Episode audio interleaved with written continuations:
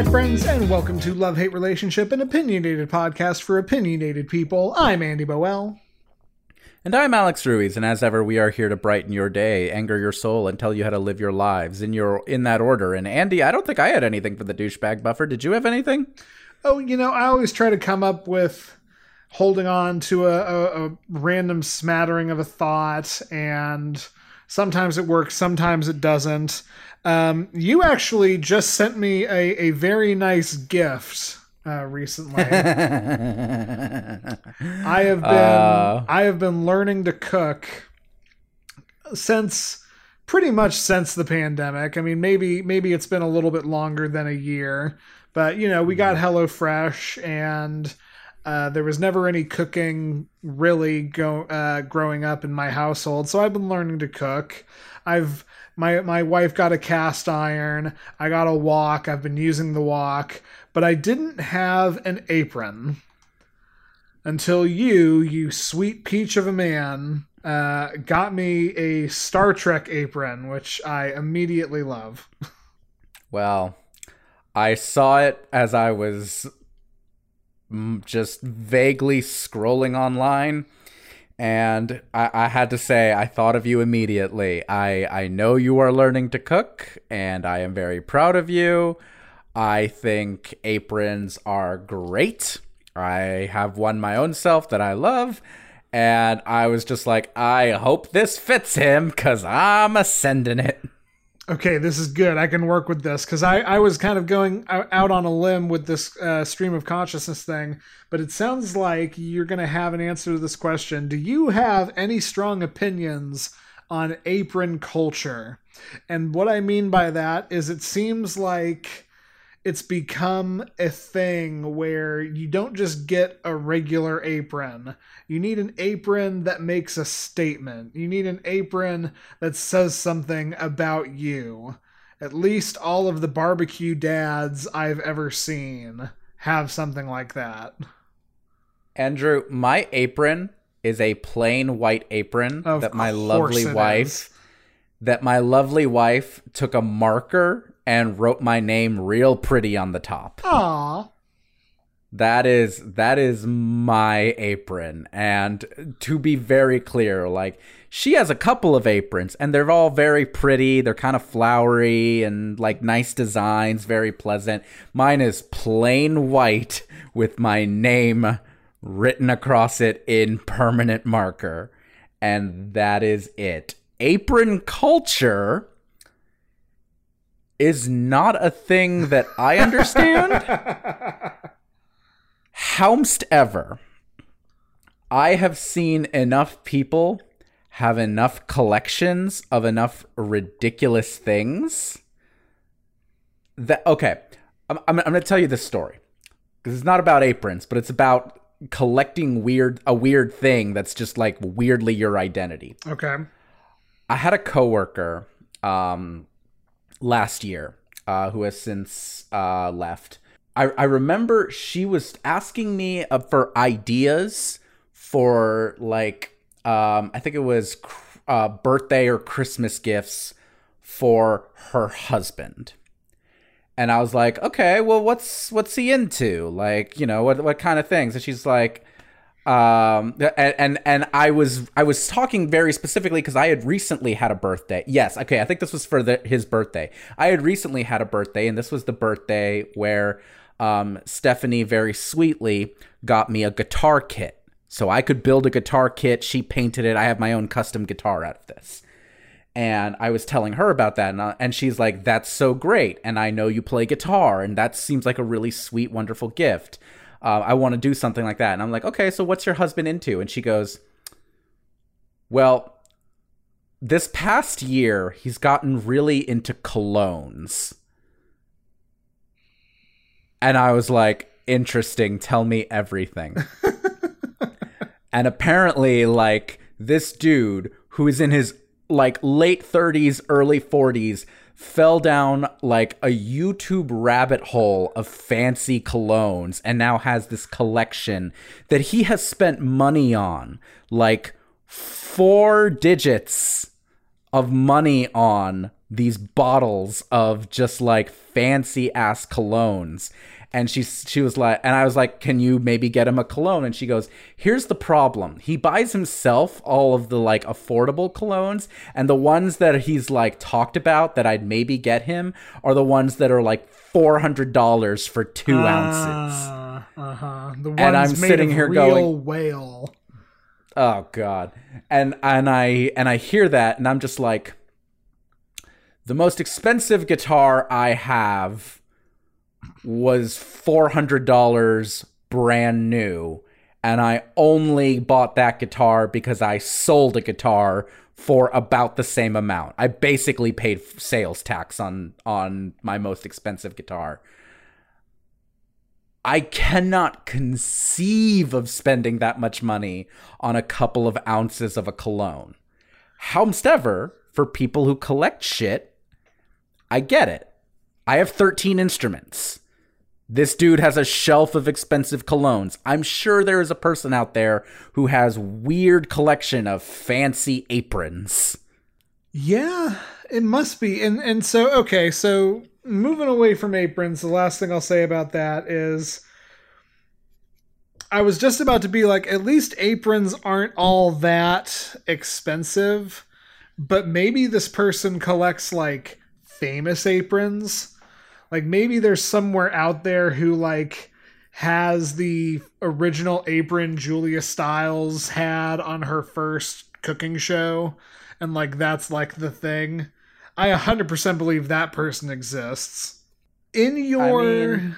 in, in your um bafflement of the cologne collector, which I get, is it because it's a consumable and the idea of spending such an exorbitant amount of money on something that by its nature and design and purpose is meant to be used. You know i think that might be part of it. Um i think of people who collect like fancy wines. And you know once you open a bottle of wine you know it's got a shelf life. If yeah. it's a white it's a week or two. Uh, if, or if it's a white, it's like a week. If it's a red, it's like two weeks, and then it's just it's just gone to shit. So, as far as I know, I'm like I don't know if this dude wore the colognes or if he just like collected them, or if he wore them, he'd wear them like very occasionally or something. I don't know. That's it's... the way for me where it only makes sense. If it's like I need to smell the four hundred dollar bottle of cologne so I can like appreciate it and then I'll wear it like maybe once every 5 years. I mean, sure. Like here's the thing. I love I love whiskeys. I, am a big fan of whiskeys. Um I have absolutely like been gifted or even on a very rare occasion treated myself to an expensive bottle of whiskey. Um, we're talking something in like the 50 60 dollar range and that's great. That's a wonderful treat. It's a great thing. But like the whiskeys that are on my bar cart right now are like 20 and 30 dollar bottles. Mm-hmm. And I'm not like a connoisseur. I just like my shit. You know, I think you're onto something with the consumables thing. I don't feel right spending a whole lot of money on the regular to have something expensive that's just kind of sitting around. You, you know what it reminds me of? It reminds me of people who like buy expensive or rare books and never read them. they just have them like collected somewhere. Like sure. I I have a few first editions of books like that I just honestly that I stumbled across. Uh, or again, they were gifted to me. And I try and take care of them. I do. Like I I put them, you know, I shelve them very neatly. I, I don't expose them to much. You know, I, I'm in an apartment where you know it's temperature controlled and everything. But i'm not gonna like fucking vacuum seal these books. And i think that people who do people who have these like absolutely pristine like these books must never be touched. They will be destroyed if they're exposed to light or the wrong kind of air. Like fuck that. What is the point of that? Like it's a book. It's meant to be read Um, I'm in the guitar world. There are people who will absolutely talk about buying guitars as quote unquote wall pieces. Just like, this is pretty and I want to put it up on a wall. uh-huh.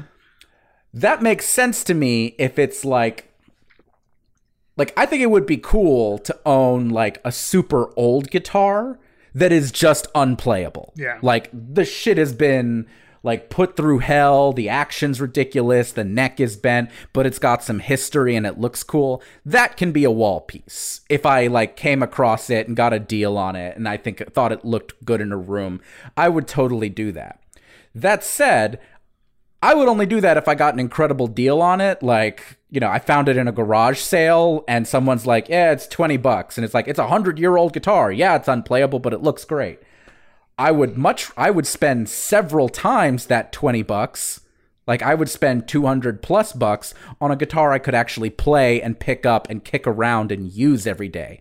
Again, most of my guitars are fairly inexpensive, but I use them and I use them all. The one that I sold was the was the 12 string that um, was a little warped and damaged from lack of care because I bought it when I was 18 and I didn't know how to take care of my guitars yet and I sold it to someone who I knew was going to play it. And then I bought a guitar that is now my number one guitar. Like, I want to use my shit if I'm going to spend that much money on it. So if you're going to have a collection of aprons, use the fuckers, even if they're expensive. Yeah. I, I, I can understand that, man. You know, I, I'm sitting here trying to think. I collect board games and I play the board games and I collect comic books and I read the comic books. So, yeah, it's it's yeah. We're, we're on the same page, which should come as no surprise. Yeah, no. And I mean and and the nice thing is, okay, you collect comic books, you collect board games and you play them all and you read them all. You also cook. You have hobbies, Andy. You you can be an interesting person. If somebody's hobby is collecting cologne, no disrespect to my ex-coworker's husband, that's a weird hobby. Um, like you do you, bro, but like I don't know. I think everyone should have hobbies. I think it's important to have interests and more power to you if they're cool or interesting. But there are certain things where I'm just like, that's weird, and you're a strange person. Well, if you are cologne guy, it'll probably lead to some other people having some interesting stories about you. And, you know, sometimes that's all you can do. Welcome yeah. to Love Hate Relationship. Thank you for bearing with us as we uh, just go complete stream of consciousness on you. The things that we talk about on the show that are planned is every episode, one of us talks about something we love, the other then talks about something we hate, and we take yours and the internet's relationship questions and provide our perfectly unqualified advice. And I've got the love this week. That's right. And honestly, this love came to me and I was kind of surprised about how long it's taken. It's taken 64 episodes. okay. Alex, what is your first memory of the Muppets? So, um that is a really tricky question for me to answer. And the explicit reason that's tricky for me to answer is because I'm not sure I can remember a time where I didn't know about the Muppets. Sure. Uh, granted, I didn't watch the Muppets as a kid or as a very tiny child, uh, I should say. Um, I think I watched Sesame Street. I, I, think I've even mentioned on the show I had like some Sesame Street like just stuff, um, which may or may not have been gifted to me. I don't actually remember watching Sesame Street as a child, but like I had a Bert and Ernie tape, tape, and like little handheld tape player. Yeah. Um, that I loved when I was a small child. So who's to say, really, on that front? Um, but as far as the Muppets Muppets are concerned, I think uh, I, I always feel like I've known I've known who Kermit and Miss Piggy are. Um, I have even if I didn't know their names, I knew the visual cues for like Gonzo and Fozzie Bear and the Swedish Chef and Statler and Waldorf. Like even if I didn't know their names, my earliest memories actually watching it was um, I used to my my my best friend Nick. His parents, I'm pretty sure, owned a bunch of like VHS tapes of the old Muppets show, mm-hmm. and his dad was a huge Muppets fan. and I I have these memories somewhere like post age 10 but probably pre high school um us watching some old Muppets VHSs and there were random ass episodes. I don't remember who half the guests were. Um, but uh, I do remember like sitting in his living room and watching like fucking Swedish Chef and just like doing the bork bork bork stuff. I love that. That's a wonderful answer, and thank you. And I will just say, because Nick's dad is somebody I work with on a fairly regular basis and is a, a, a, delightful human being, it, it makes no surprise to me that he is also a huge fan of The Muppet Show. yeah. I am very much in the same camp as you, where just like I grew up knowing who the Muppets were from watching Sesame Street. Uh, my cousin had a series of Muppet Babies picture books that I would read all the time. I would grow up watching the movies. It was just always a cultural touchstone. I love the Muppets. Inspirational, celebrational, motivational.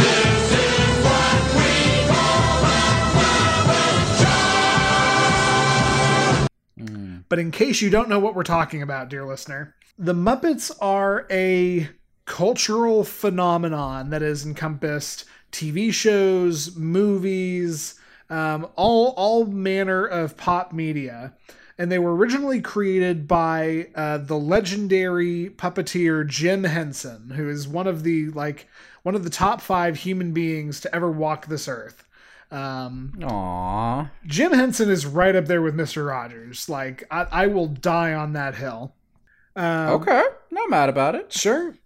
Um, originally created in 1955 for the Sam and Friends talk show, um, the Muppets soon began appearing on um, uh, the entire late night circuit, Saturday Night Live, as well as beginning on Sesame Street in its debut season of 1969, and achieved a celebrity status as well as international recognition through The Muppet Show which ran from 1976 to 1981 and received four Primetime Emmys as well as 21 nominations. Um, and beyond hmm. that, the Muppets have been in a series of seven TV shows, eight movies, and like I always want to give a primer, especially because uh, younger listeners legitimately might not know who the Muppets are. But at the same time, I would argue that it would be really hard to find somebody under the age of 18 who doesn't know Kermit the Frog, Miss Piggy, Fozzie, Gonzo. They are touchstones of pop media. I think I would definitely agree with that. I I, I think I've said this before, or, or if I haven't, um, I think this is a good point to kind of articulate my litmus test for like how is this in the culture uh, there's there's um there's an old test around uh, hip hop goat debates mm-hmm. which is uh, it's called the grandma test does your grandma know about x it's usually it usually comes up in like hip hop um best rapper categories like does your grandma know who jay-z is because your grandma definitely doesn't know who Tech N9ne is like things like that uh-huh. um my litmus test is always going to be my parents um who I love dearly, but they're from another country. They're, you know, they were both born in the, you know, early to mid 50s. Um, you know, they're they're not necessarily plugged into everyday pop culture. They're neither of them are on Twitter. My mother has Facebook. My father does not. Like, so when I think about like what are the things my parents know exists, um, I think my parents know who the Muppets are. So that's I feel like they meet my harshest test of just criteria. Like maybe they can't name every Muppet. I, I guarantee you, if I say Gonzo, um, my mom's probably going to be like, I don't know what that means. Um, love you, mom. I haven't um, read up on much Hunter S. Thompson. oh Jesus! Um, but if I showed her a picture of Gonzo, a picture of Kermit or Miss Piggy, I'm pretty sure she'd be like, "Oh yes, I have seen that. I've seen that on you know the Tonight Show. I've seen that on commercials for things. I've saw a preview for a movie with that. I've flipped the channels and seen that that there was a movie playing with those characters. Like it, it it's familiar to them in some way, even if just by osmosis. Right. And so like I I really want to talk about for for people our age and younger. Um, I think it, it especially applies. It cannot be overstated how big the Muppets were. Like this wasn't just a kid show, although it had direct appeal to kids. You know, so so so for instance, let's look at The Muppet Show, which by all intents and purposes is really where it starts. And that started in 1976, ran for 5 years. The whole mm-hmm. deal with The Muppet Show was that it was a bona fide variety comedy show. And just like Saturday Night Live, for instance, it would have every episode would have a contemporary celebrity guest who was like a mm-hmm. real actual get it's the Muppet Show with our very special guest star, Crystal Gayle. Yeah! Yeah. And some of them you look back on and you're a little, you're, it's still a little, like Alice Cooper was on the Muppet Show. yeah, he was. And was on a great episode of the Muppet Show. I mean, yeah, Alice Cooper, Vincent Price, Paul Williams, the I did not know because I was a little kid that Paul Williams was the voice of the Penguin. So like I had oh. I had no um no concept of that. It was just oh that's the guy who voiced the Penguin.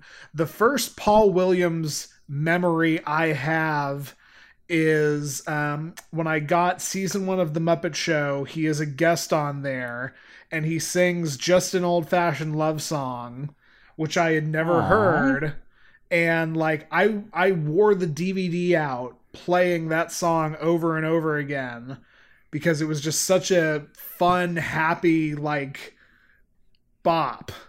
I love that. That's so precious. And I didn't know this until uh, researching this. Alex, did you know Paul Williams wrote Rainbow Connection? I didn't. Uh, what? I did not know that. Paul Williams wrote maybe the greatest like heartwarming song of all time. Uh, hmm. Rainbow Connection, obviously from the Muppet movie. Why are there so many songs about rainbows? And what's on the other side? But we're not. Okay. We're not talking about Paul Williams. We're talking about the Muppet Show. No. That said, um, I, am actually interested here because um, you, you know we keep you, you keep bringing up the like this point about ages. And something very interesting to me is um, I never watched the Muppet TV show on TV. You know, I, I had the benefit of having a connection to a person who had some VHS tapes. Mm. And, and to be clear, I don't I don't remember those VHS tapes well enough to remember if they were I don't think they were full episodes. I think they were those like compilation um, videotapes where it's like the best of the Muppet Show, um, tape one, the best of the Muppet Show, tape two, and it was just like a smattering from across the seasons of their best their best skits, sure, um, or their best bits or their best songs. Um, I- I'm pretty sure that was the arrangement we had there.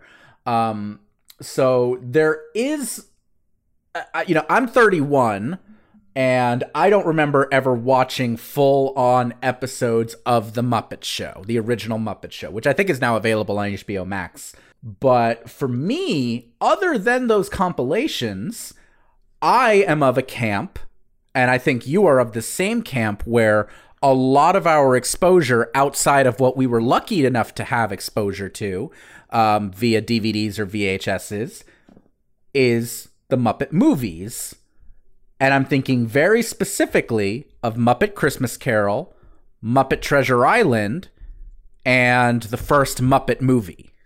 Am I wrong in there? So, have you ever heard of a show called Muppets Tonight? Um, I can't say that I have. Muppets Tonight was a uh, a sort of reboot to the Muppet Show, and it premiered it premiered in 1996 and it ended in 1998, but it had reruns on Disney, you know, uh, for a few years beyond that. And Muppets Tonight is one of the very first shows I can recall watching by myself as a little kid in the basement on cable. I knew channel 15 was Disney, and I knew if I put it on at night, there was a coin flip chance that Muppets Tonight was playing. And so I actually do have a memory of watching like these organic shows and I don't think Muppets Tonight is very much uh, remembered as belovedly as The Muppet Show, but it was just as like, it was the same exact style of humor, it was the same exact concept. It had guests like Michelle Pfeiffer and Billy Crystal and Sandra Bullock and Whoopi Goldberg. It was, it was just as good and I loved Muppets Tonight, and I wanted to just take a second to talk about it before agreeing with you. Beyond seeing that, I absolutely 100% got all of my Muppets exposure from the Muppet films. Yeah, I I know so many people in our age range, um, probably plus or minus 10 years, who have never seen a single episode of the original Muppets TV show. And I definitely know, haven't seen Muppets Tonight, probably haven't even seen Muppet Babies, sure. which I know was a thing for a minute. Um, I was a little too old for it when it came out, but I do remember like commercials for it and things like that.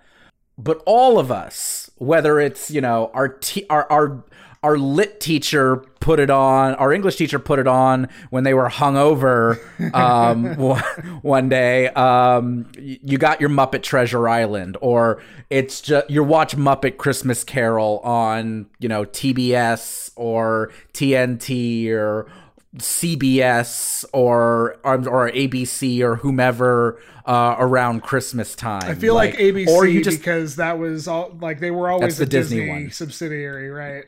Yeah, yeah. Um, or even, you know, they're I feel like those are movies that like, people just have. Like yeah. it's normal. Like that is a movie. Those are movies that I don't think it's unusual for just you buy uh, someone has a kid and just someone there you know an aunt, a cousin, um, you know, uh your best friend's parents will just like give it to you as a Christmas present. Like, oh, it's it's your it's Christmas. Um, here, have this movie. It's a movie I really liked. I think all kids should have it. Like, it's one of it. it, it those movies are some of those that are just I feel pretty universal for uh for kids at least in the US, maybe even just in the English speaking world.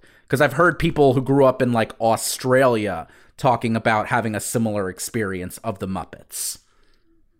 I think so. I, I, I, really do. And you know, I, I was a I'm a few years younger than you. I was right in that like perfect, oh, it's Saturday morning, let's watch Muppet Babies kind of age range. And it's such a like it's such a family friendly property. And you know, that often gets misconstrued for like PG and kid. But this is what I was trying to talk about with the Muppet Show. It had this appeal because the entire family could watch and enjoy it. And the same goes for the movies. It, it, it was funny for adults in a clean enough way where especially if you grew up in a uh, you know conservative or religious household it was still something that like it was okay to show your kids and in retrospect, that's actually kind of funny because there's a lot of times where the Muppets will blow themselves up, or one giant Muppet will eat a smaller Muppet and like swallow it and make a, a whole to do out of eating it.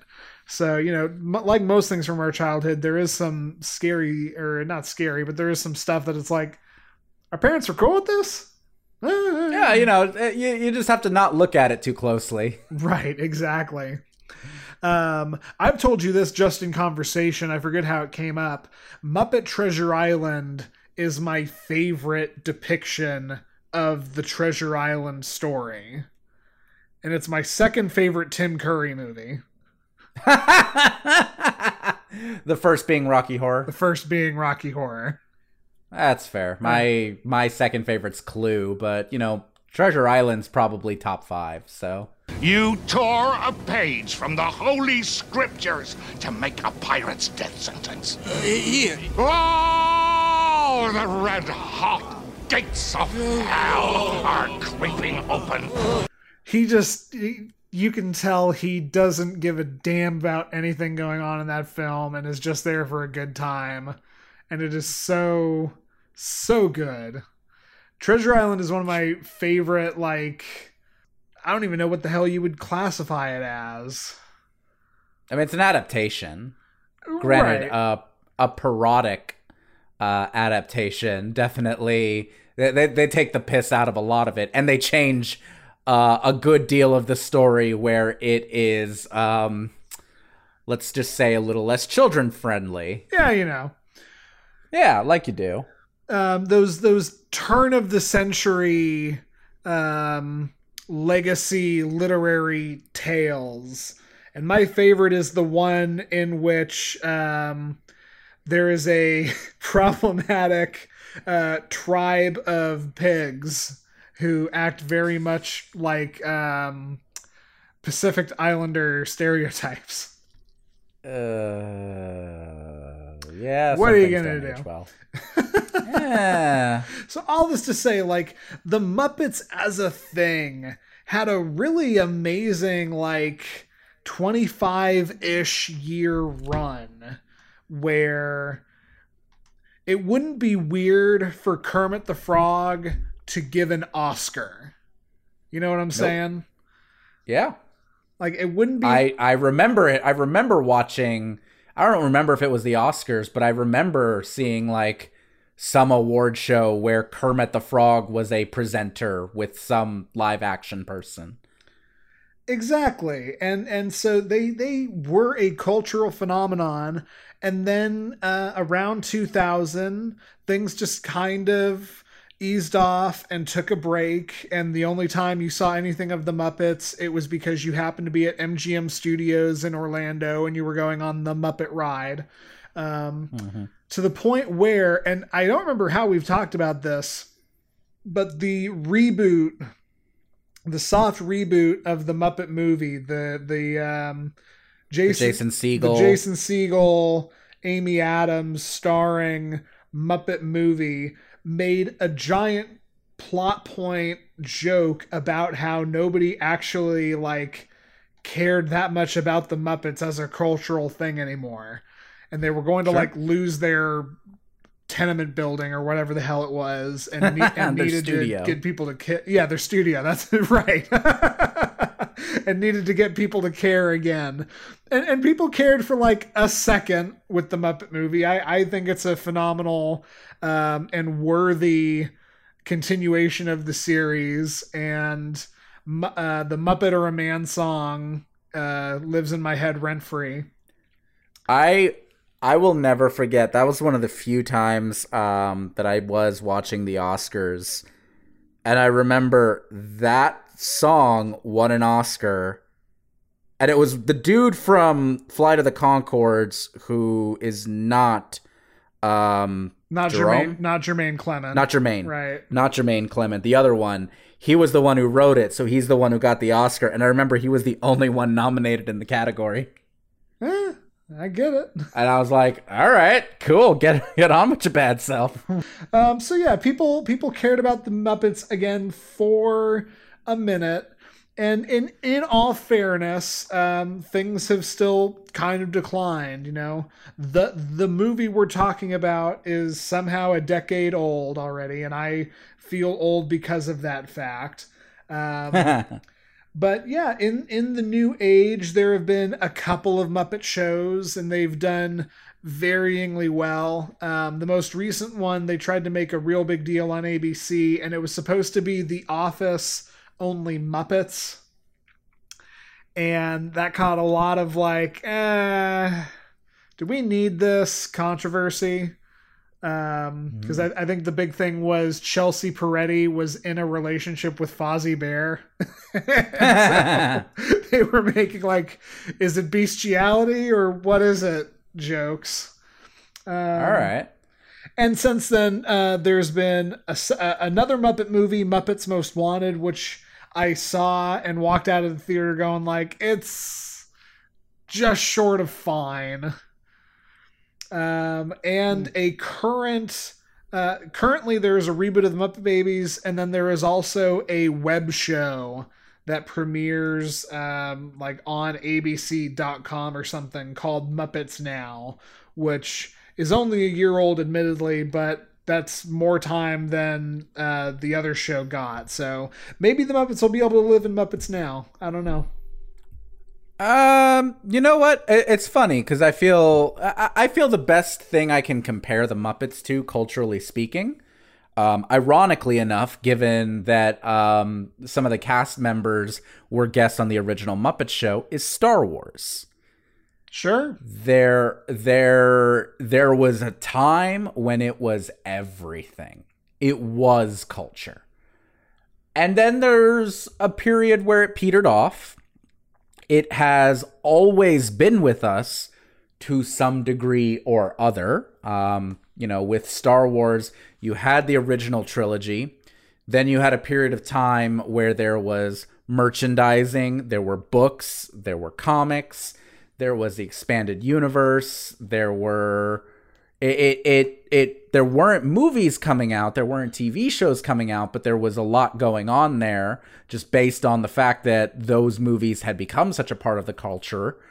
Um, then you get to the prequels and you get more movies and it's just more embedded in the culture. Then a break, then the new trilogy and the new movies and the Disney buying and all of that. And has has Star Wars ever been as big in culture as it was in the late 70s and early 80s? I don't think so. But it's always been there, and people will argue about its quality.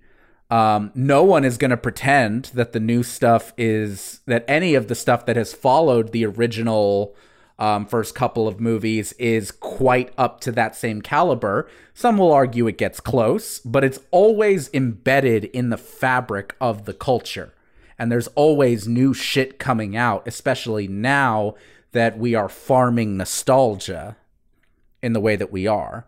So I feel like that's probably a decent lens to kind of look at it through. Yeah, I, I absolutely agree. It's just it's become embedded in the consciousness in a way where even like Muppets are being mined for nostalgia as well for for as much of a, as much as the sponge can be squeezed they're still coming out with projects.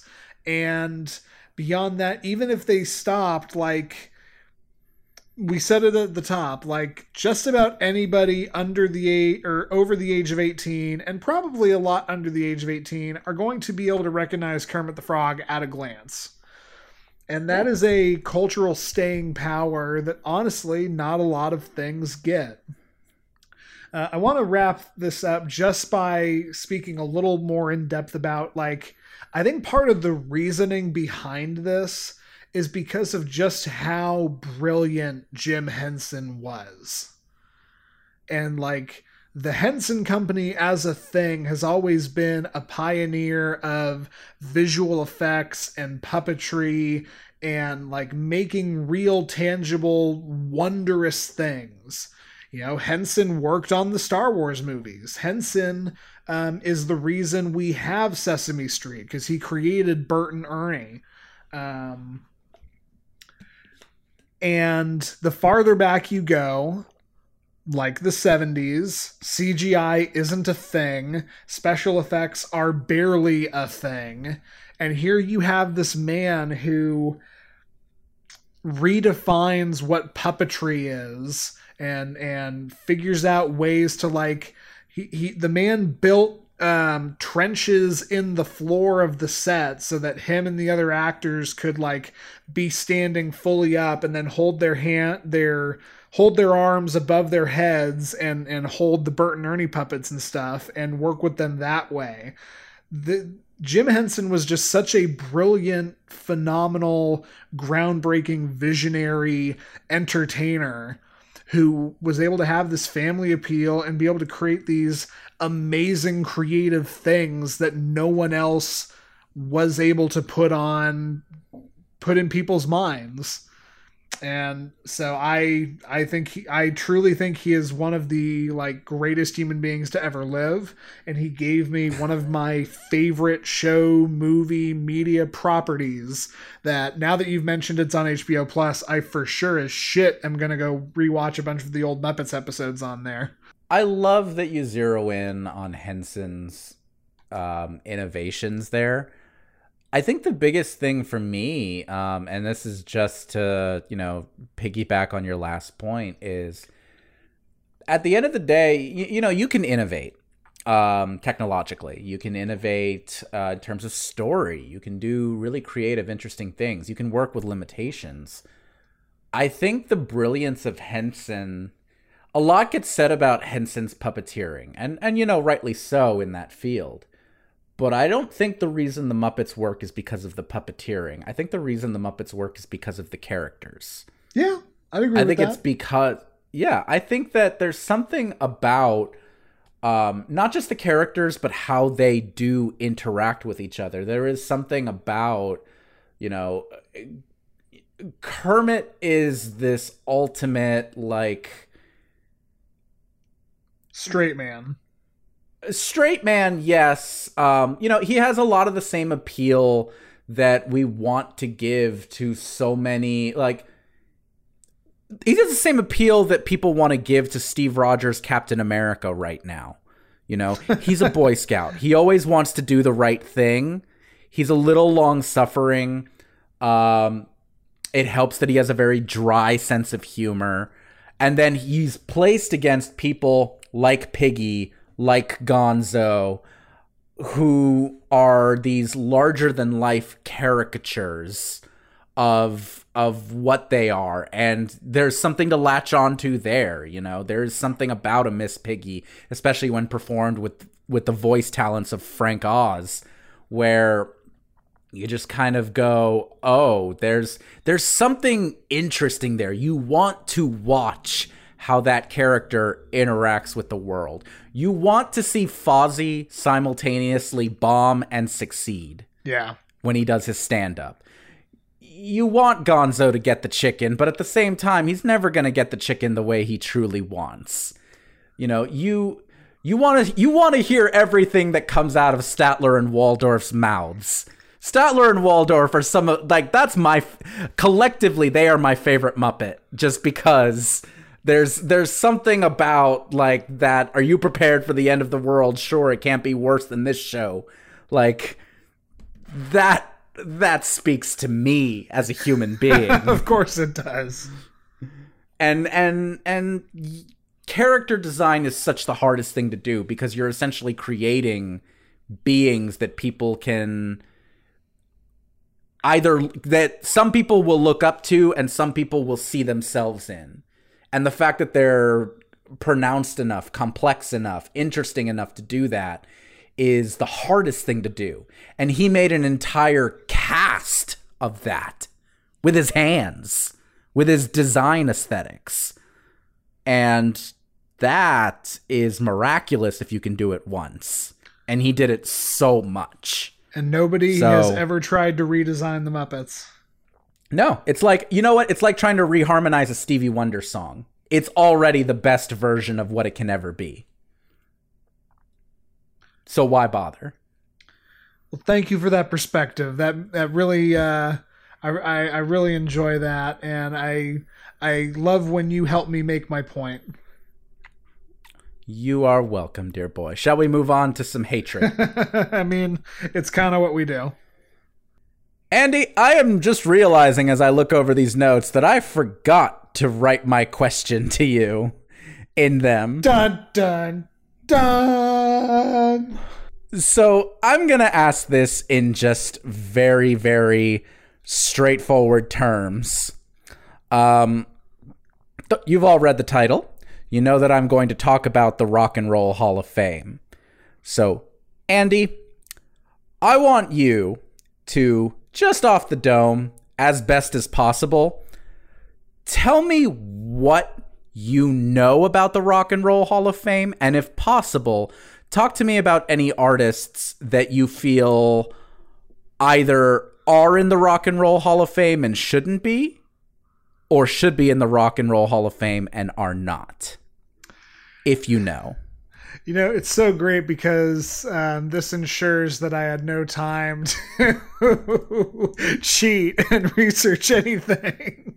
The Rock and Roll Hall of Fame is, like the name implies, the Hall of Fame. It is the building that is supposed to be like the Mecca, the holy venue of all of the greatest rock and roll paraphernalia and commemoration of art rock and roll artists that there ever was. It is supposed to be like the museum that somebody goes through and develops an understanding of all the greatest rock and roll acts and what rock is by the time they are done with that.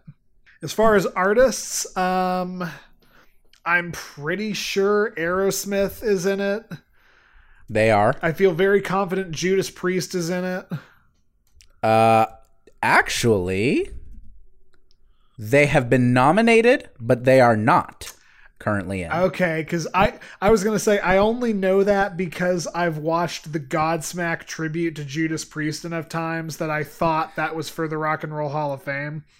No, that was for VH1 Rock Honors. Gotcha. and I'm sure we'll get into how there's a difference. um, easy. One is the Rock and Roll Hall of Fame. The other one is a VH1 um, kind of commemorative show.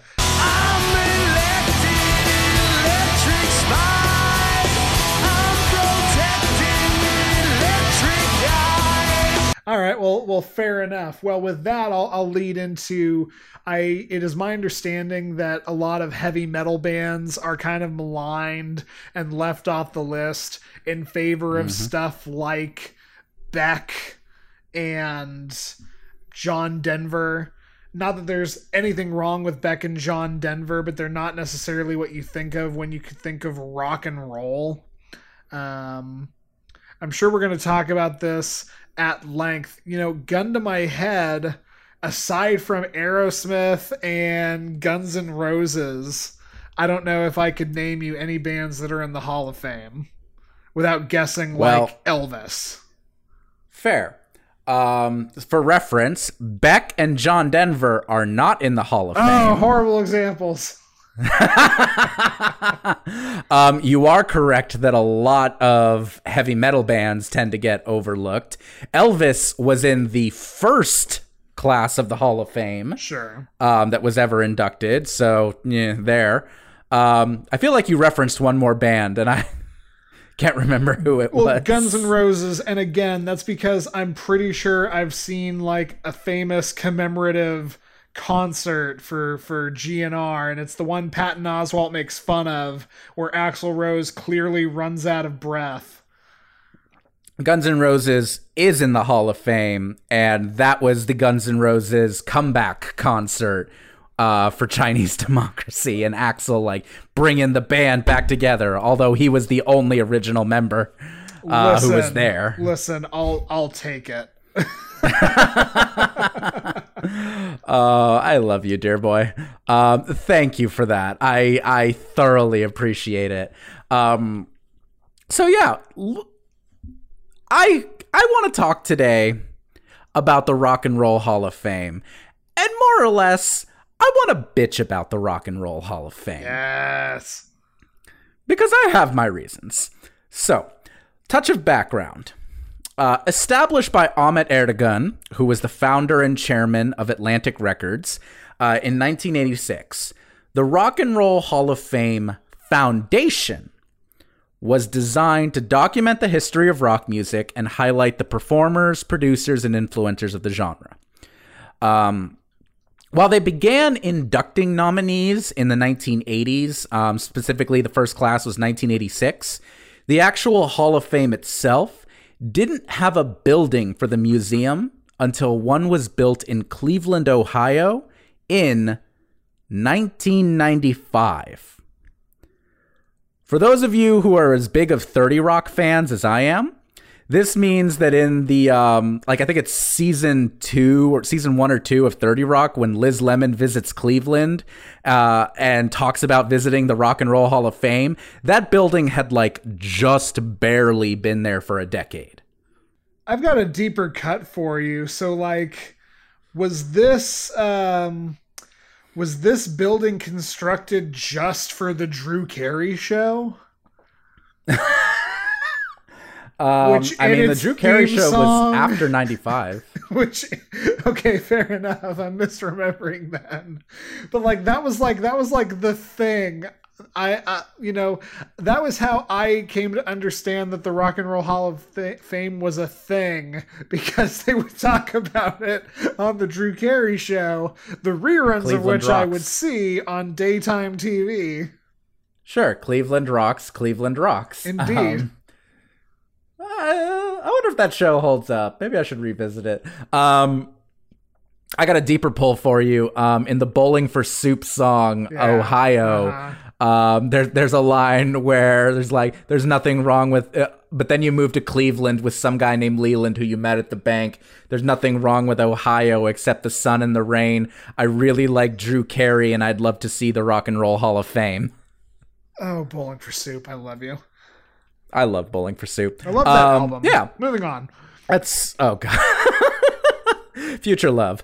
Um so the criteria to be entered into the hall is basically to be a musical act that released their first record at least 25 years prior and to be nominated by a committee and then selected by ballots sent to over a thousand quote unquote rock experts. Mm. Um, there are also categories for non performers and early influencers. Both of those are selected by a different committee.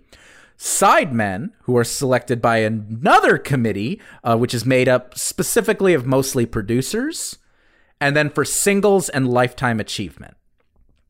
Every year, the inductees are selected and they're honored at the ceremony, and they are inducted typically by another artist. So sounds basic enough, sounds nice enough, you know. I'll even admit that like that sounds really really nice on paper. Why do I hate this? Those of you who remember my rant about award shows will some of this will probably rhyme to you. Sure. But but the Rock and Roll Hall, Hall of Fame it, it, it definitely has some folks involved who I'm sure have and have had very good intentions. And then there are a whole lot of people who are just happy to have a popularity contest and make a bunch of money off of it. So, a first example. Andy, why the fuck is that building in Cleveland? Well, okay, so so so I'm so sorry. Real quick. You talk about having good intentions and a popularity contest. And I would like to just take a moment here because I've opened up a helpful article showing me every inductee of the Rock and Roll Hall of Fame. Bless you. Jeff Beck is in it. Jeff Beck, not Beck. okay, fair you enough. You said Beck, sir. It's not the first time I've confused the two of them. Oh my god, Andrew. Real real quick. You want to talk about popularity and you want to talk of best of intentions and you want to talk about something that doesn't quite make sense. Alex, why is the notorious B.I.G. in the Rock and Roll Hall of Fame?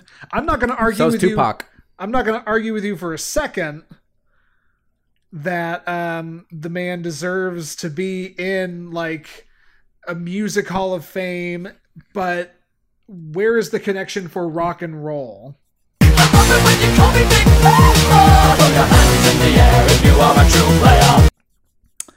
You have stumbled into an argument that people have been having for a long time. Um, people said the same thing about Tupac being in the Hall of Fame. Um, there have been a number of hip hop acts in the Hall of Fame. There is a legitimate argument to be had whether or not, n- number one, whether or not hip hop deserves to or should fall in kind of that milieu. Mm especially because the Rock and Roll Hall of Fame, like its very first class, included James Brown and Sam Cooke, who are R and B and soul musicians and funk musicians. Um, the question kind of becomes where are your dividing lines? Miles Davis is in the Rock and Roll Hall of Fame, but he was a jazz performer. I was about. To, it's yeah. I was about to say Nina Simone is in the Rock and Roll Hall of Fame, and I yeah like fuck. I love Sinnerman, but and that's the thing. That's there at that at a certain point you start splitting questionable hairs about genre. Mm. Um, something that was very interesting. Uh, I remember. Re- I remember listening to an interview with um, Rude Jude, who was a Sirius XM host, who had a show that was kind of shitty actually, but he talked about hip hop a lot. Uh, and he was talking about kind of this question about like who in hip hop should be in the Rock and Roll Hall of Fame. And he was sitting here like, it makes sense for Tupac to be in the Rock and Roll Hall of Fame because Tupac transcends just hip hop. Tupac is a is a cultural entity. And he he and he made an argument. He's like, I wouldn't be mad if Frank Sinatra were in the Rock and Roll Hall of Fame because Frank Sinatra is woven into music culture. Mm. Frank Sinatra, a man who famously said he hated rock and roll. And he's sitting here going like, I wouldn't be mad if Frank Sinatra was in the Rock and Roll Hall of Fame. But and in the same breath, Rude Jude was sitting here like, I don't think Kendrick should be in the Rock and Roll Hall of Fame. Mm. I think Tupac should but I don't think Kendrick is woven in that deeply. Um, but this has been a long-standing question and a long-standing argument. You know, Eric B. and Rakim have been uh, nominated for the Hall of Fame multiple times. I think Jay Z is supposed to be inducted this year. Um, Grandmaster Flash and the Furious Five are in the Hall of Fame. So it becomes the question of genre. You know, there's people who say that heavy metal isn't rock. It's not rock music and heavy metal is highly maligned by the Rock and Roll Hall of Fame. Yeah. I suppose I sit here and think about how like if there's a rap or an R&B Hall of Fame, if there's a jazz Hall of Fame, these buildings there are these buildings are while they exist, they do not have the same impact. Cachet. Yeah, yeah. So so and, and, don't get me wrong, nobody I've talked about I don't think deserves to be recognized. So thank you for answering that and I will let this go, but you had a question for me about location. Yeah, no. Why is that fucking building in Cleveland, Andy? Before D- tell me something before you even look at my notes. Yeah. What do you know about Cleveland and rock and rock and roll? I I know nothing. I know no connection. I know Drew Carey wants to make it really clear that Cleveland rocks.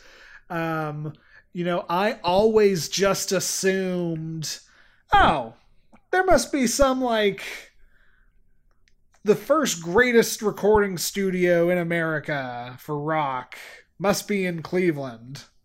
It must no, be. it's in Memphis, Tennessee. Huh? It's in Memphis, Tennessee. It's Sun Records in Memphis, Tennessee, Andy. Memphis, Tennessee lost a bid for the Rock and Roll Hall of Fame. Do you know what? You, okay, so this this I, I researched this for this episode. Uh-huh. So Cleveland won the bid for the Rock and Roll Hall of Fame. First of all, they offered $65 million in public money to spend on the construction. They used Cleveland taxpayer dollars, $65 million of it, to go towards the construction of the building. I think that's the first part of the bid. Sure. The second part, the way that they justified it, because, you know, you had bids from New York, you had bids from Detroit, home of Motown, you know, you had bids from Memphis, home of Sun Records, where Elvis, you know, Elvis and Johnny Cash and Jerry Lee Lewis, you know, started, you know, white boy rock and roll, sure. turned boogie woogie into rock and roll. Yeah. Um, Cleveland's bid was um, talking about Alan Freed, who uh, was from Cleveland and uh, recorded in Cleveland. He was the radio DJ who first popularized the term rock and roll. He popularized it because he would go out to black clubs, hear the music, and ask them what it was, and it you know, he'd hear people say that's that rockin' and rollin' music because that rock and roll was, you know, at the time black slang for sex. Um, huh. Yeah. Learn something the term new. rock and roll was black slang for sex. And Alan Freed picked that up. And so when he started playing these albums and he started playing these songs, um, he called it rock and roll music. Not really explaining to people what it meant, but he liked the term. Sure, sure, sure, sure. I wouldn't. So, so I get the sense this isn't part of it, but I wouldn't have been shocked if the reasoning had been we need a reason for people to visit Cleveland. I'm sure that's why Cleveland put up the money and Right, and right. put the effort in for that. No, yeah, that's what I mean.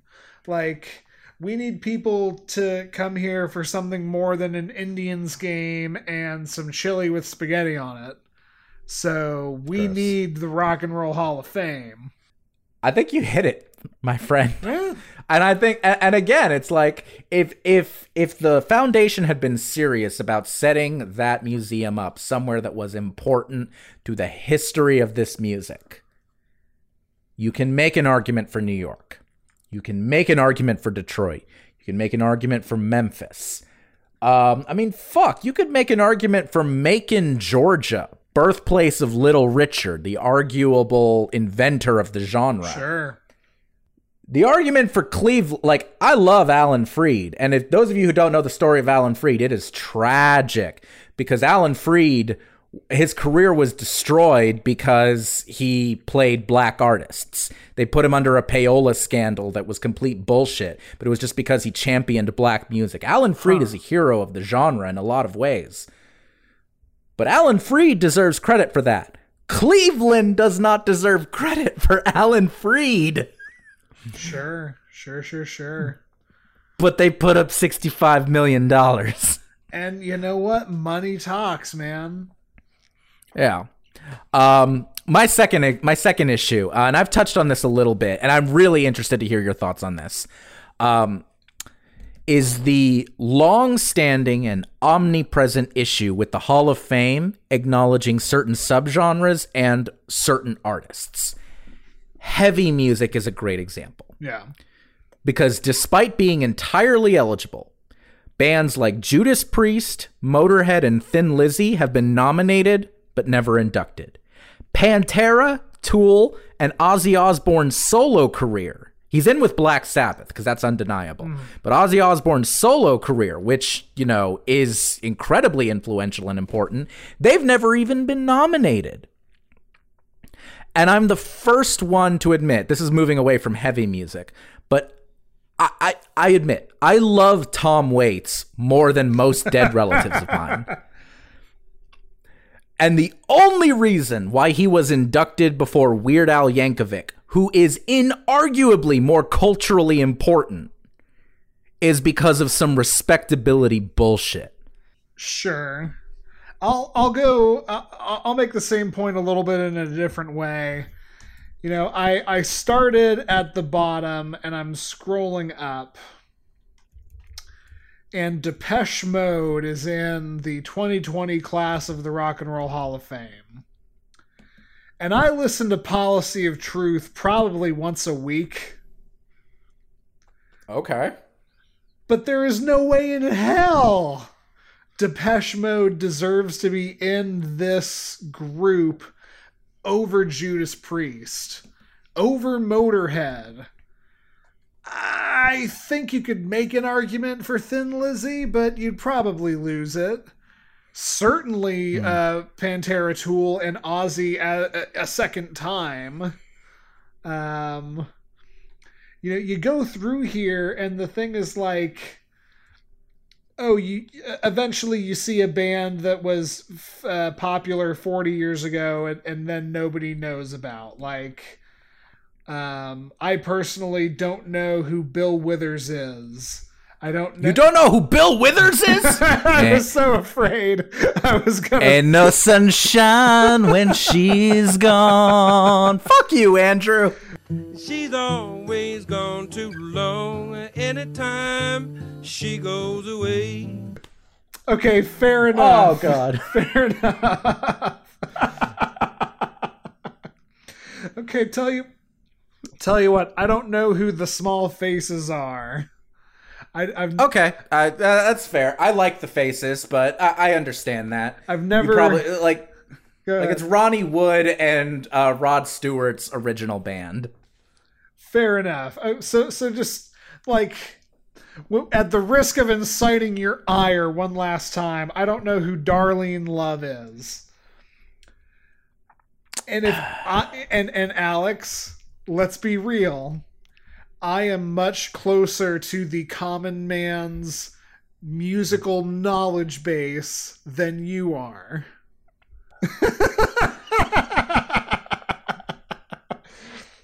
All that to say, I absolutely think that like if if we're going to agree that the hall the Rock and Roll Hall of Fame is actually the the music Hall of Fame, which is kind of what it's sounding like it's become. Um, although suspiciously, I'm not seeing very many country acts, and I know for a fact there is a country music Hall of Fame. Um, there is.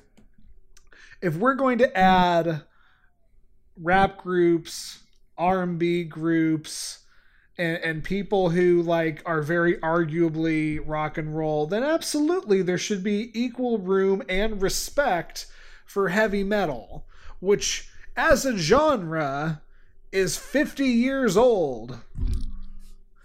Sure. I don't remember what under what circumstances, but you were telling me on this very show that like like heavy metal is taught in colleges now. You can take a class on heavy metal music theory. You absolutely can. 100%. It. Yep. You 100% can. So, that's my thought on that. I'm sorry I don't know who Bill Withers is. I'll look him up. no, that's okay. That's okay. Um, but yeah, I no, I'm with you. And there, you know, there are folk artists in here. Like it's not that anybody's not important. Right. You know, Cat Stevens is incredibly important. Bob Dylan is incredibly important. Um, Joan you know, Baez, there's punk. Yeah. Yeah, there's punk acts in here, which is hilarious because that's that's a little offensive in a lot of ways is for punks because it, it, this is exactly the kind of thing most punks would absolutely decry. Yeah, that one breaks um, my brain in half. Yeah, I mean, I mean, Green Day's in here. I'm not too surprised by that. Fall Out Boy fucking inducted them. Um, the Clash are in here, and I'm pretty sure they got inducted after Joe Strummer was already dead. So, yeah. what are you gonna do? The Sex Pistols are in here, which is unforgivable.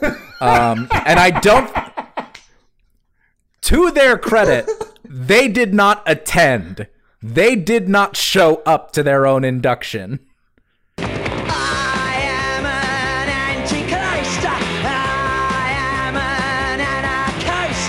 They were inducted arguably against their will. Right. Um but and and yeah, so it's it's it's it troubles me in a lot of ways. Some of the acts here. One thing that really bothered me was um, I think it was la- it was either last year or the year before.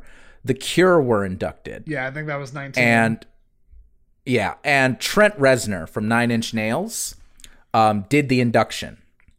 And Trent Reznor, like I don't watch the Rock and Roll Hall of Fame inductions, but I read Trent Reznor's speech because fuck yeah, I want to hear Trent Reznor talk about the Cure. Um, and he gave a beautiful speech, which at the very beginning of it, he was straight up just like, I don't do these kinds of things. I never do these kinds of things. I don't believe in these kinds of things, these institutions. But the cure is too important, basically. Um, and he and he gave this beautiful, moving, personal speech about what the cure meant to him as a lonely child growing up, um, and what they meant to him as an adult struggling with addiction and loneliness and the darkness of existence. Mm. And it was gorgeous. And then this year, Nine Inch Nails are getting inducted. Yeah. And I'm not going to lie, if Trent Reznor shows up, I'm going to be a little disappointed. like, I love Trent Reznor so much, and I'm going to be a little disappointed if he shows up to this. I'm still not going to watch the ceremony, but it's it is the ultimate expression of this weird institutionalization of rock music, of of a music that is at its core like it always pitched itself as being uh, about abandon and about expression and about rawness and about taking the blues and making it something you can dance to like I don't always believe in the whole rock is about rebellion, man bullshit, because that's bullshit. That's that hasn't been true for a very long time. But this degree of institutionalization of it just fucking bothers me, especially when it is so uneven. Yeah. Again, why is Tom Waits more relevant than Weird Al Yankovic, other than the fact that you don't want the parody song guy up there next to the guy who I love dearly, but is not nearly as culturally important. Yeah. It's it very much seems to be kind of arbitrary. You know, the the last point I want to talk about, you you mentioned there's a 25 year um waiting gap. And so I take that to mean like it's got to be 25 years since your first record. First record. Got it. Okay. The the because I'm me and of course this is the case, the Hall of Fame I am most familiar with is the National Hockey League Hall of Fame. And okay. the induction process there is it is there is a 3-year waiting period after your retirement as a player and I'm comparing these two different metrics in terms of like cultural legacy. Because it's interesting to me that the, this Hall of Fame leaves room for somebody to build upon it, which is just an interesting concept in the idea of like what would they do or or look looking at this a different way this leaves room for a group to totally like crash and burn or or do some piece of like soulless awful musical scum. And then you have to get into a conversation about their the you know the legacy and and are we inducting them on the work they've done or or what but just just thought it was interesting. I mean, I think Nirvana were inducted their first year of eligibility, first or second year.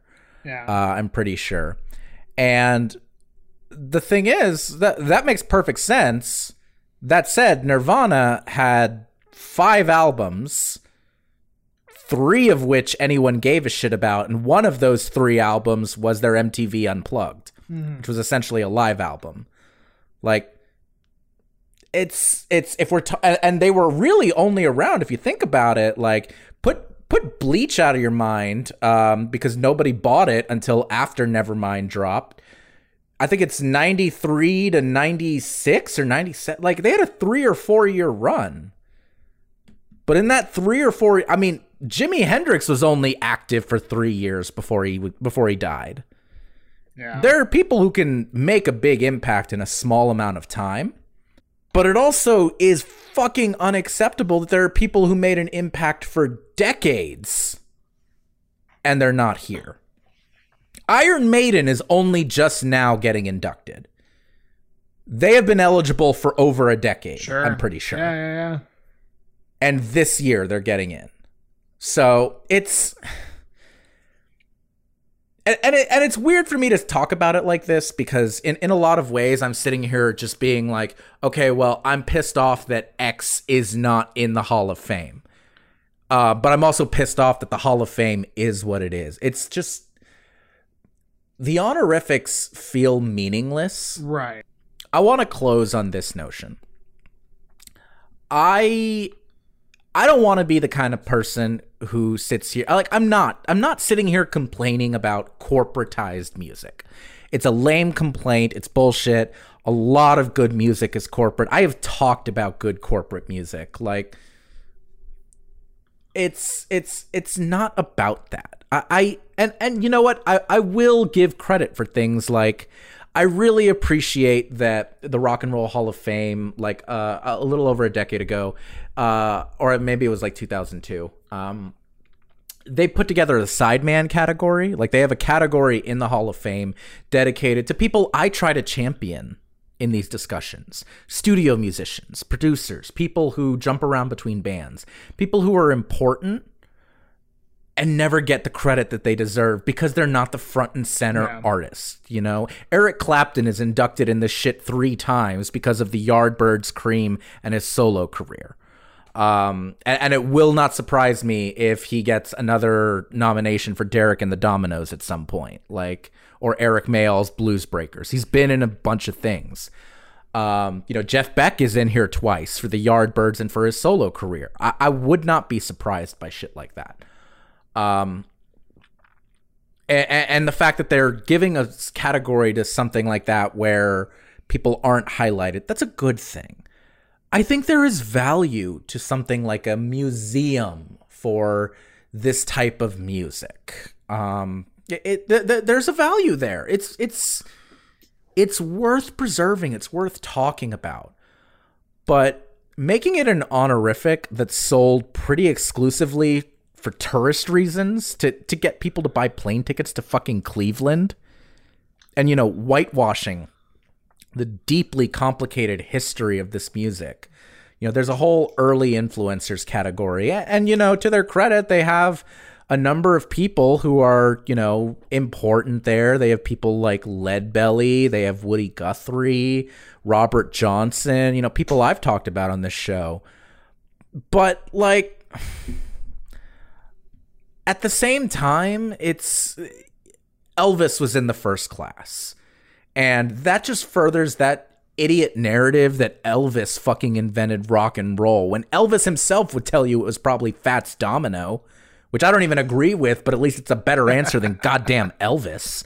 Like, I. It's it's it's it's there for money. It's there for money more than it is there for preserving a real and true and verifiable history of music that I really fucking love. And I have no patience for that. If I ever go to Cleveland, will I visit the Rock and Roll Hall of Fame? You know what? Maybe. If I can get a free ticket and walk in with a flask, almost certainly. But like I'm to complain the entire time. And I'm to like sit there and whoever I'm with, I'm to subject them to my corrections of everything as I walk through and go, eh, you know what? Woody Guthrie didn't really say that. Or, you know what? I'm pretty sure that um, their characterization there of like the early years of ACDC versus the later years with Brian Johnson. I don't think that's really fair given what Brian was kind of trying to live up to there. Like, I'm gonna be a dick. So it sounds like you you're the perfect man, and and the types of people like you are the perfect uh, tour guides.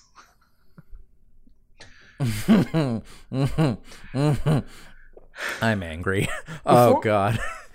Andy, shall we move on to our uh, question? Yeah, yeah, let's go ahead. Okay. Well, I'm my, sorry, did you have a final thought, thought? Was like I want to walk through this building and see the guitar Chuck Berry played when he made Johnny B. Goode. I want to walk through hmm. this and see Jim Morrison's book of poetry that became like the lyrics to the end. And I want to walk out of this and I feel like to have a full ap- appreciation, I should be given a playlist with one song of every artist. But they're not going to do that. That playlist is impossible to curate. That places that playlist is going to get longer and longer every year and how can you boil down these artists mm-hmm. into one song? So just all that to say i i i see your point and i agree with you man. So with that i know we're running a little long. Let's go ahead and dive into the question. Uh all good. Okay um you gave the intro Sounds up front good. so how about i read this one? Okay. Uh title on this one this is a relationships.txt one My boyfriend of over two years won't divorce his wife and only lives at home half a week. And before any of y'all say anything, it actually is not the situation I think you think it is. Uh, it might be worse. I've been with my boyfriend for over two years, but he won't divorce his wife because he promised they would stay separated but married until their daughter, a 14 year old girl, turned 18. The ex knows about me, but most of his family doesn't know me, including his mom. He said he talked to ex about it and she doesn't want a divorce because of their daughter, and so he wants to fulfill his promise. I feel very shitty about it, and it's starting to affect me after a while. We live together, but he's away four nights a week at his mom's apartment. The other three nights, his mom has a stay in lady with her. She's 80 and had a heart attack about six months ago. I understand he doesn't want her alone. But if he told her about us, maybe she could come live with us, or at least close to us so he spends more nights at home. I think he's ashamed to tell his family because we have an age gap. He's older. I just feel second to everyone in his life and feel like things won't change. I want to marry him and have a child. He says he wants those things, but he won't change the previous two facts I mentioned. Are my feelings valid? Am I crazy? So what's our name here for this writer? Yeah, because it's like it's easy to come up with mama's boys in pop culture, although that's only maybe arguably fair. I'm trying to think of a woman who was, or, or a person at least who was like lied to, or not lied to, but led along. Um, you ever read you ever read Jane you know, Eyre? I actually Andy? haven't. This uh this doesn't have a lot in common with Jane Eyre, but it is a woman who is lied to by an older man who she's in love with and um, spoilers for Jane Eyre, a book that is uh, closing in on two centuries old. But at the end, she ends up with the guy, however, he's blind and crippled uh, by a horrible, horrible accident, and she's all too happy to take care of him, and it's problematic as fuck. Well, this is um, also problematic for a couple of different ways, so I'm totally comfortable with Jane Eyre. Do you know, Jane Eyre, where the wicked go after death? They go to hell. And what is hell? Okay, I think this is this our first literary reference? It's up there. It's easily, if not the first, it's the second or third. Okay, cool. So we've got Jane Eyre. Um, for reference to you, dear boy, that makes uh, the boyfriend Mr. Rochester, uh, and the ex is uh, the woman oh, in God. the attic. Okay. Um, basically, Stephanie and Katie and a handful of lit nerds just like pump their fist in the air. Um, Okay. So Jane, Jane here. There's yeah, because there's you like, want to start this one? There's two different things going on here, and either one of them would be a, a, a bit of a red flag, I think, for poor Jane. Um, the boyfriend who is still legally married and won't divorce his wife for the kid. Mr. Rochester. It it it's like you were saying, it's not as bad. It's not what you think.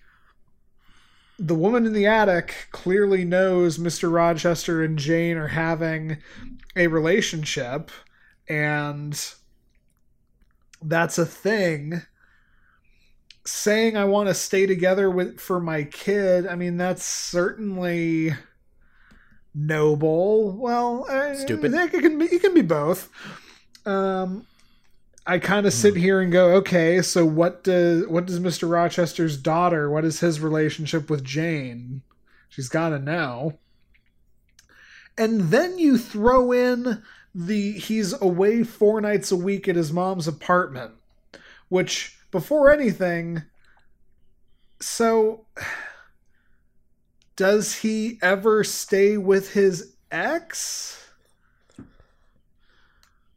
Like I think I think we need to take as read that he doesn't. I think that this is two separate. Well, but so in in answering that, that are it be it, it immediately um, invalidates the point about oh I want to stay together for my kid, but I don't live in that house, and my kid doesn't see me. My kid does like I don't sleep in the same house as my kid, and you know what I, I don't want to say that that doesn't automatically invalidate him for being a good father or anything, but like there are plenty of good fathers who are divorced and have their kid on the weekends or or or whatever you do.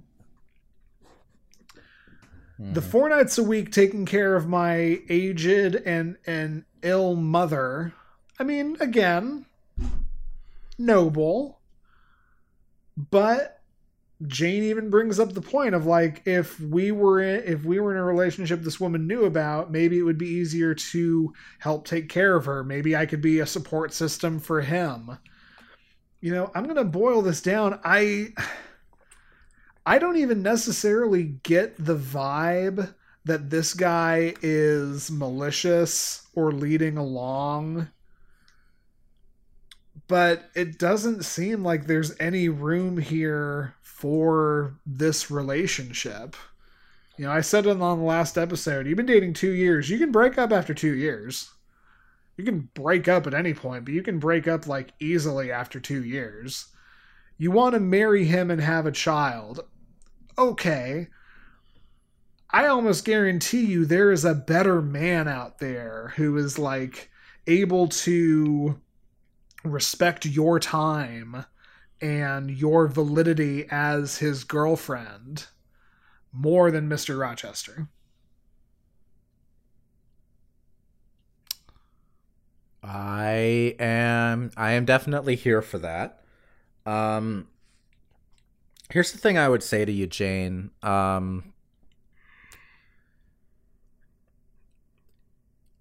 the sunken cost fallacy is real that is some big shit right there. Um, the idea that you have spent this much time with person and if you leave then it's a giant problem. You live with him sort of. Um, the fact of the matter is you and your relationship with him are not his priority. In some ways that could be valid just as the situation as as the cards are dealt.